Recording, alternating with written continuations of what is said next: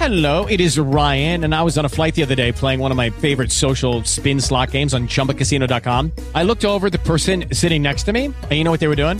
They were also playing Chumba Casino. Coincidence? I think not. Everybody's loving having fun with it. Chumba Casino is home to hundreds of casino style games that you can play for free anytime, anywhere, even at 30,000 feet. So sign up now at chumbacasino.com to claim your free welcome bonus. That's chumbacasino.com and live the Chumba life. No purchase necessary. VGW Group. Void were prohibited by law. See terms and conditions. 18 plus.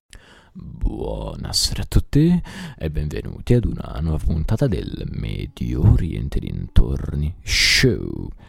Eh, lo so, nell'ultimo podcast vi avevo detto ok facciamo un test eccetera e poi di fatto continuo a parlare di Estremo Oriente con un altro libro di Yasunari Kawabata.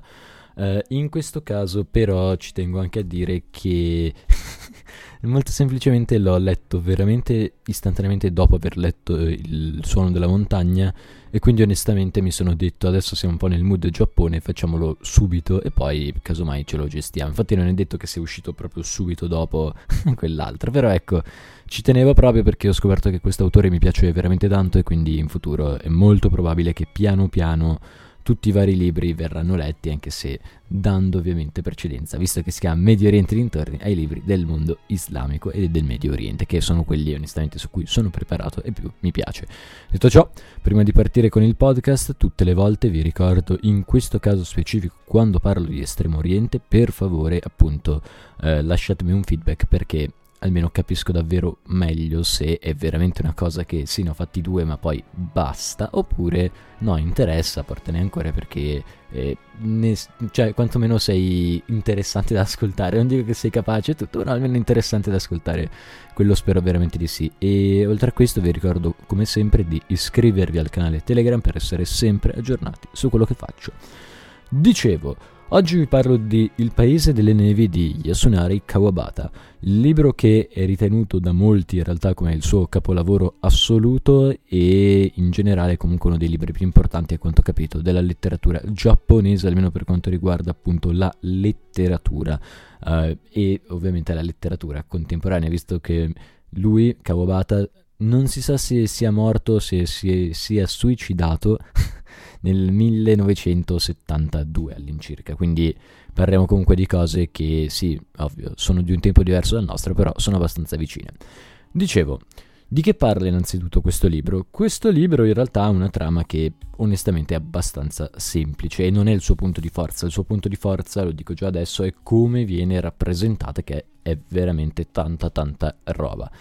Perché la trama è essenzialmente quella di questo Shimamura che va appunto in queste montagne dove ci sono queste terme particolari e qui in questo paese delle nevi conosce Komako.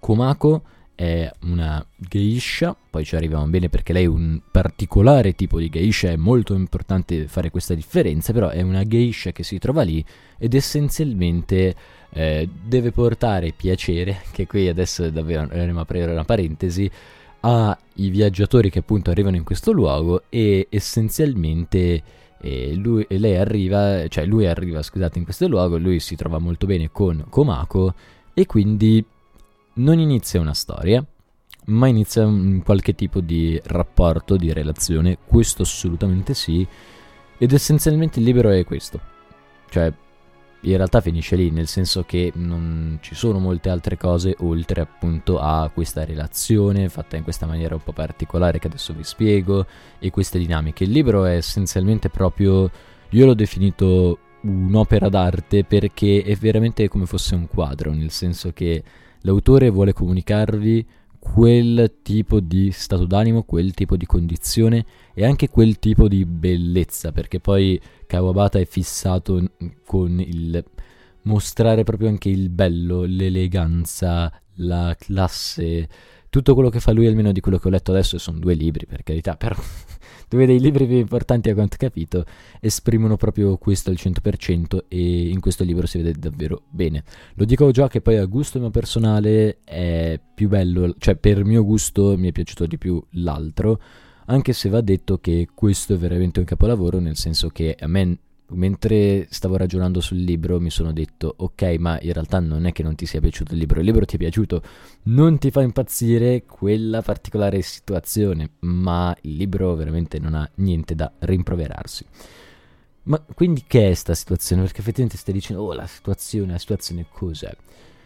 Io ho fatto un paragone che secondo me è quello che voleva fare anche l'autore, perché se no non lo chiami il paese delle nevi e non ci metti dentro una geisha, per essere chiari, ovvero che lui vuole rappresentare eh, sia il piacere, ma ripeto, a questo piacere dobbiamo poi aprire 200 parentesi perché non è la stessa concezione che c'è qui, non è sesso, droga e rock and roll, per essere chiari, e oltre a questo vuole anche farti assaporare, fra virgolette, il fatto che certi tipi di piacere, come ad esempio il vedere un fiocco di neve o il vedere le foglie che cadono dagli alberi, che sono due elementi che nel libro sono presenti, eh, sono così belli anche perché durano un attimo. La neve, ora che ti accorgi che appunto c'è, che vai fuori, che la tocchi e tutto, ti giri un attimo a momenti e si è già sciolta. Quindi tutta questa sua bellezza incredibile, eccetera, nel giro di veramente un istante è una bellezza che scompare e non tornerà più, così come appunto eh, le foglie degli alberi in autunno. Sono bellissime, appunto, ma sappiamo tutti che sono così belle perché sono anche nel loro ultimo momento, perché poi quando le foglie cadono, poi basta, cioè la loro storia finisce lì, eppure proprio in quel preciso istante di, eh, che stanno per cadere sono della massima bellezza con dei colori strepitosi e cose di questo tipo. Fra l'altro, appunto, in Giappone eh, non ho capito se c'è anche una cosa per la neve, però c'è proprio una tradizione di andare a vedere il foliage, diciamo così, anche d'autunno e non soltanto di primavera, che è quello che tutti conosciamo. Mi, se non mi sbaglio si chiama momojigari questa pratica di andare a vedere le, eh, le foglie d'autunno, però a quello ci arriviamo dopo perché in realtà io, eh, mi, cioè, mia, nell'articolo che ho scritto ho diviso ma ho portato entrambi gli elementi perché secondo me ci sono entrambi, nel senso che in realtà io prima vi ho parlato di Komako, adesso dobbiamo anche andare un po' più nel dettaglio mh, con questo protagonista, però ecco, se il libro si basa essenzialmente sulla relazione fra Shimamura e Komako, in realtà c'è anche un altro protagonista femminile che si chiama Yoko. Questa Yoko io l'ho paragonata molto alle foglie appunto degli alberi in autunno. E adesso vi spiegherò perché. Prima però, per eh, raccontarvi un po' meglio e farvi entrare un po' meglio anche nei meccanismi della storia, è necessario che, ripeto, vi spieghi chi sono le geishe e perché, fra virgolette, Komako è una geisha un po' particolare, ok? Partiamo da questo presupposto, in Giappone eh, tutto il piacere, ciò che fra virgolette ne è collegato, sì per carità, eh, anche ai giapponesi per dire piace fare determinate cose, però ecco è tutta una logica un po' diversa, vi faccio un esempio.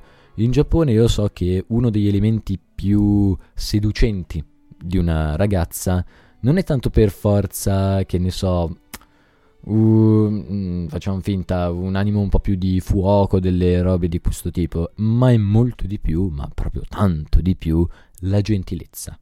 Ok? Se voi tenete presente questo aspetto, comprenderete molto meglio la figura della geisha, perché la geisha in realtà non era una prostituta, ok? Poi nel corso del tempo diverse geishe anche in maniera non tutte mai, eh, per carità, però abbastanza geishe hanno praticato anche quel mestiere, sì, però il mestiere della geisha non è il mestiere della prostituta. Uh, la parola forse più giusta, almeno per quello che ho capito io, il concetto di geisha è molto più un'intrattenitrice, nel senso che queste ragazze non è che andavano lì per spogliarsi e fare cose, ok? Pro- esemplificando molto, ma andavano lì per intrattenere questi ricchi uomini d'affari o comunque dei signori e tutto quanto con ad esempio la musica, con ad esempio appunto la loro incredibile grazia nel fare le cose e, e ad esempio anche con eh, la loro abilità magari nel suonare uno strumento, ok? La geisha deve essere proprio perfetta e uno degli esempi che si portano di solito per far capire che geisha non è uguale prostituta è una cosa molto semplice, ma che permette di capire perfettamente la differenza, ok? Almeno dal mio punto di vista. Nel senso che le geishe normalmente, eh, sapete no, che c'è il kimono, ok? Il kimono ha poi una sorta di mh, mm, laccio, non so come dire, una specie di cintura, diciamola così, che lega tutto quanto e permette al kimono di stare fermo al suo posto e fare il suo mestiere di fatto, ok? Eh, se voi vedete una foto di una geisha, tendenzialmente questo obi si chiama, questo nodo, è sempre dietro, ok? Mentre se voi doveste mai cercare una prostituta, che a quanto ho capito in termine tecnico si chiama eh, Oirat, se non mi sbaglio, sì, Oiran, eh, bene, le Oiran hanno questo nodo davanti, questo obi appunto davanti, e non è un caso in realtà, perché se tu hai da farti un nodo dietro la schiena, tendenzialmente vuol dire che non te lo slaccerai così tanto il vestito. Mentre se tu hai quest'hobby davanti è molto più facile che te lo puoi togliere, rimettere e che, visto che la prostituta di solito può anche per carità essere vestita tutto il tempo, eh, ci mancherebbe altro, però ecco il suo mestiere tendenzialmente la vede più facilmente senza vestiti. Quindi capite già che non ha molto senso immaginarsi queste geishe come quello, ma erano veramente delle intratteni- intrattenitrici in un tempo dove intanto non c'era la televisione, ma poi eh, gli spettacoli erano per lo più privati e il giapponese magari veramente benestante non aveva tanto bisogno di uno sfogo da quel punto di vista, ma preferiva molto di più quasi una tensione sessu- eh, sensuale, non sessuale, eh, sensuale che gli facesse percepire veramente, fra virgolette, la bellezza assoluta. Poi, come immaginerete, in Giappone non tutti ancora, però per lo più hanno un senso di estetica molto preciso, che le cose devono essere veramente aggraziate, seguire magari certe regole, eh, appunto avere una certa anche gentilezza interiore nelle varie cose. Questi uniti comunque a un, a certo tocco di bellezza sono tutte caratteristiche che appunto la geisha più di tutte doveva appunto portare e doveva mostrare. Però appunto la seconda parte era dovuta solo ed esclusivamente se c'era un particolare feeling con un particolare cliente e poi comunque non era una cosa così diffusa. Poi va detto che da periodo storico a periodo storico cambiano le cose, però ecco la geisha non è sinonimo di quello, può fare anche quello, ma non è quello il caso. Però venendo alla condizione di Komako, perché Komako appunto come vi dicevo è una tipologia di geisha un po' diversa, lei è una geisha onsen. Queste geisha onsen vogliono, cioè è una parola che vuol dire essenzialmente geisha delle terme, onsen sono le terme. E era una condizione un po' particolare in realtà perché anche se appunto non è che allora diventavano prostitute, erano comunque delle geishe che essenzialmente non avevano reali possibilità di fare carriera. Erano quelle che appunto stavano essenzialmente in queste terme, che erano dei luoghi di vacanza, quindi non dei luoghi dove la gente si fermava, dove magari voleva costruire qualcosa, dei posti dove la gente veniva lì per trovare quanto più piacere possibile e poi prendeva e se ne andava via. Di conseguenza, appunto, il mondo di questa tipologia di geisha è veramente sospeso perché non, non, costruisce niente, le persone che vede le vede adesso, magari poi non le vedrà per mesi e mesi, magari mai nella vita, e quindi qualsiasi cosa che si crea è sicuramente a livello meno profondo, meno interiore e, e anche il loro mondo essenzialmente, come vi dicevo, è sospeso nel nulla. Questa tipologia di condizione è sicuramente la più rappresentata nel romanzo, anche perché essenzialmente Shimamura è proprio il turista medio, amante appunto dell'estetica, amante delle belle cose, che si reca da solo in questo luogo e sostanzialmente in questo luogo lui non è, cioè ci va appunto con l'idea che mm, come tutti gli altri turisti, no? vengo qui, mi diverto e poi me ne vado via. Solo che il rapporto con questa Komako fin da subito diventa qualcosa di superiore perché anche se lei appunto è una geisha eccetera quindi è quasi un po' predisposta a quello eh, non c'è mai un rapporto fra ad esempio dipendente e, e padrone o diciamo così da signore e geisha ma è sempre un rapporto estremamente personale che si instaura fra i due un rapporto che essenzialmente va sempre a mostrare in un certo qual modo le cose più belle per poi spegnersi, ok? Vi faccio un esempio. Moltissime volte nel libro Komako arriva in camera di lui completamente ubriaca perché è appena stata a diverse feste dove è stata pagata ed essenzialmente tu ti aspetti e ah, adesso faranno chissà che eccetera. No, no. Cioè magari appunto possono stare insieme nella stessa stanza, certe volte addirittura se non abbracciati quasi, si scambiano parole, si scambiano sguardi, si scambiano battutine, si scambiano tutte queste cose, però è quasi come se l'autore sotto alcuni punti di vista ti dicesse questa è la bellezza. Se uno va oltre, la bellezza si corrompe in un certo senso ed è anche un po' quello che dice Shimamura, se non mi sbaglio, in uno o più punti del romanzo, ma in un certo senso anche quello che dice la stessa ragazza. E quindi questa incredibile bellezza, appunto, come la neve, rimane lì sospesa per più e più tempo. E tu, come lettore, appunto, ti gusti in realtà fra descrizioni, fra come avvengono determinate cose, la bellezza più assoluta, ma una bellezza che però, ripeto, è perché il concetto determinante di questo libro, che poi è l'edizione che io ho è 140, uh, 140 pagine, una roba del genere, però vi dicevo, e questo è il tema ricorrente ed è sempre quello che c'è, quindi, quindi, quindi questo. Poi in realtà va detto che ci sono anche altre tematiche all'interno del libro, ad esempio io prima vi ho parlato di Komako, riferendomi di fatto alla neve, che è vero, ma c'è anche un altro protagonista, come vi dicevo, che compare pochissimo. Questo è veramente come le foglie delle, degli alberi. Nel senso che lui si accorge della presenza di questa Yoko nella sua seconda venuta, fra virgolette, in questo luogo. Se ne accorge e comunque non ne capiva bene la bellezza, ok? Come una foglia di una pianta che tu la guardi, dici, eh, sì, è bella, è una bella forma, però niente di che, è verde.